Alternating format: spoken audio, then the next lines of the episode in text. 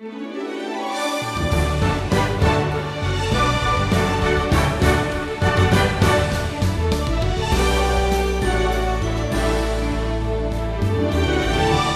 last time we were with you, Stephen began in the book of Lamentations, and he's going to finish his journey through that book today. You may find it painful to recount your suffering, but doing that can reveal the cause of the suffering and lead to healing.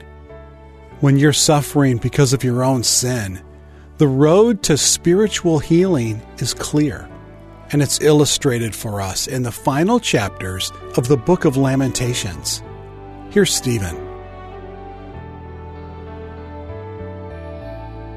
Someone once said with a touch of humor that experience is the comb we receive after we've lost our hair.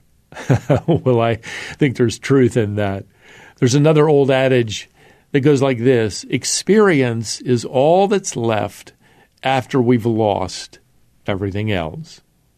That pretty much sums up the people of Judah, by the way, following the fall and destruction of Jerusalem. They've lost everything their nation, their capital, their temple, their land, their dignity, uh, uh their freedom. Uh, they paid a high price for the lessons they've learned, and they've lost everything, but they've certainly gained experience. And let me tell you, you can learn a lot from experience, can't you? Happens to be a great teacher.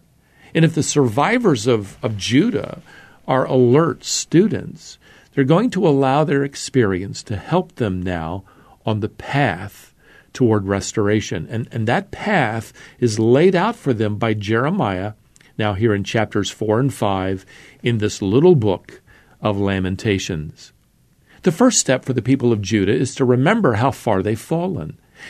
Now, this might seem like a depressing homework assignment, but it will confront them with the reality of how far they've traveled away from God and God's Word. And, and, and frankly, they need to look around and realize how needy they are right now. Uh, listen, beloved, God doesn't want them to become comfortable at a place they're not supposed to be. He doesn't want you to be comfortable or, or me to be comfortable either.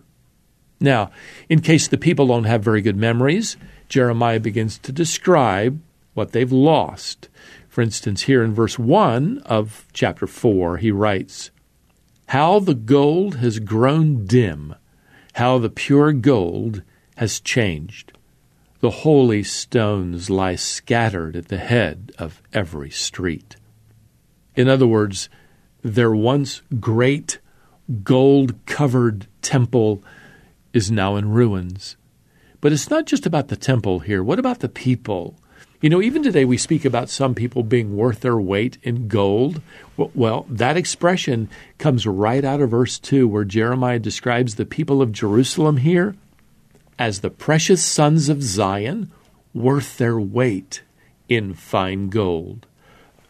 And what about now? Well, they're treated by their captors as if they are no more valuable than clay pots. By the way, the world is doing the same thing today. Your, your life, beloved, is no more valuable to the world than a clay pot. People want to use you and then throw you away. But to God, your Creator, your value is like fine gold. By the way, when you walk with Him, life itself has great value and meaning. Now, Jeremiah describes for his readers the horrors of their defeat by Babylon. He says here in verse 9 Happier were the victims of the sword than the victims of hunger. In other words, the siege of Jerusalem had brought the city such a terrible famine that we've learned already that these people resorted, if you can imagine it, to cannibalism. And as sickening as, as it is for the survivors to remember these things, it's important they do so. Like that, that prodigal son in the pig pen. He finally comes to his senses, recognizes his humiliating condition. Well, the people of Judah also, they need to wake up in the pig pen of their defiance and recognize how far they've fallen from God. Now, the second step Jeremiah outlines for his people is to recognize the reasons for their misery. He says here in verse 13, This was for the sins of her prophets and the iniquities of her priests. We were told that these leaders were spiritually blind, verse 14. It's, frankly, it's a, it's a sad day when the spiritual and religious leaders of any nation are blind to the truth, when they're unwilling to tell people what's right, when they're unwilling to, to condemn what's wrong according to God's word. Well, these leaders here in Jerusalem were corrupt, they were self seeking, and they had led the nation astray. But don't misunderstand uh, the people are willing followers. Uh, they got the leaders they wanted. They they they followed the leaders they deserved. What they wanted were leaders who lived just as wickedly as as they did. Listen, you take a genuine step toward recovery when you stop blaming everybody else for your sinful choices. You stop following leaders who simply accommodate your sinful lifestyles. See, Jeremiah doesn't want the people to continue playing any kind of blame game here. They have no one to blame, really, but themselves. You know, it's often said that if God seems far from you, it isn't because he moved, it's because you moved. Your sin pushed you away from the Lord. Well, Jeremiah wants the people here to remember how far they've fallen. He wants them to recognize the reason for their their misery, that the God hasn't moved, they did. Now, Jeremiah offers a third step here in the path to restoration. He invites them to reach out for the forgiveness of God. This final chapter of Lamentations is another poem. Uh, this poem is, is actually a prayer. It's spoken by Jeremiah, but it happens to be a, a model prayer for the people to follow. You, you can't pray this prayer, by the way, unless you admit your sin and humbly accept the consequences of that sin. But neither can you pray this prayer without understanding that there's hope. There's hope for the future. Now, we can break down this prayer into two sections. Uh, section number one is a request for the Lord to remember their suffering, and and there's nothing wrong with telling the Lord everything you're experiencing as you suffer, even though it's because of discipline. Section number two, or part two, is a request that the Lord restore their standing. So, section uh, one, part one, now begins here in verse one. Remember, O Lord, what has befallen us. Look and see our disgrace. They describe it in verse 2. Our inheritance has been turned over to strangers, our homes to foreigners. In other words, look, Lord, we, we've lost everything. We don't own anything anymore. We are entirely at the mercy of the Babylonians. Verse 4 says, We must pay for the water we drink. Verse 9 adds, We get our bread at the peril of our lives. Verse 13 says, Young men are compelled to grind at the mill, and boys stagger under loads of, of wood. These are harsh conditions uh, to their lives. Now, verse 15 describes uh, all of it in one very brief statement. Listen to this The joy of our hearts has ceased, our dancing has been turned to mourning.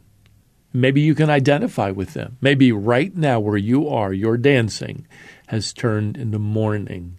Your sin has brought you to a very low place in life, and, and you realize it, it isn't your parents' fault, it isn't your spouse's fault, it isn't your attorney's fault, it isn't your employer's fault, it isn't even God's fault. You realize, like the prodigal son, that you've gotten where you are by your own choices in life. But let me encourage you while you're down there in that pig pen, so to speak, where the prodigals live, you might be wondering the same thing the people of Judah wondered as they prayed here in verse 20 God, why do you forget us forever? Well, you might be wondering if God has forgotten all about you and he's going to forget about you forever. Well, God doesn't forget like we do. God doesn't suffer from memory loss like we do. The words in this prayer imply this request. This is a reaching out to God to act on their behalf. That action is described here in verse 21. Restore us to yourself, O Lord, that we may be restored. Renew our days as of old. Well, this prayer request indicates true and genuine repentance. They've done what they can and should. Now, God is the only one who can restore them, and He will. In fact, the only thing that could keep God from answering their request is if, as verse 22 says, He has utterly rejected them. And, well, we know that isn't possible because God will be faithful to His promises. He's going to be faithful to His people. I wonder today if God is dealing with your heart. Maybe this particular wisdom journey has discovered you. You're far from God. Maybe you've never put your faith in Jesus Christ as your Savior. I want to encourage you to do that right now. Call out to Him for salvation and forgiveness. And let me tell you, He'll keep His word. His promise is this everyone who calls on the name of the Lord will be saved. Romans 10 13. Well, if you're a Christian who's strayed from the Lord in disobedience and you've been learning some hard lessons from experience, follow these same steps that lead to restoration. First, remember how far you've fallen. Second, recognize the reason for your misery. And then third, reach out, call out for the forgiveness of God, and He will hear and answer your prayer. Well, with that, we come to the conclusion of this little book of Lamentations. Until our next wisdom journey together, may the grace of the Lord Jesus Christ and the love of God and the fellowship of the Holy Spirit be with you all. Amen.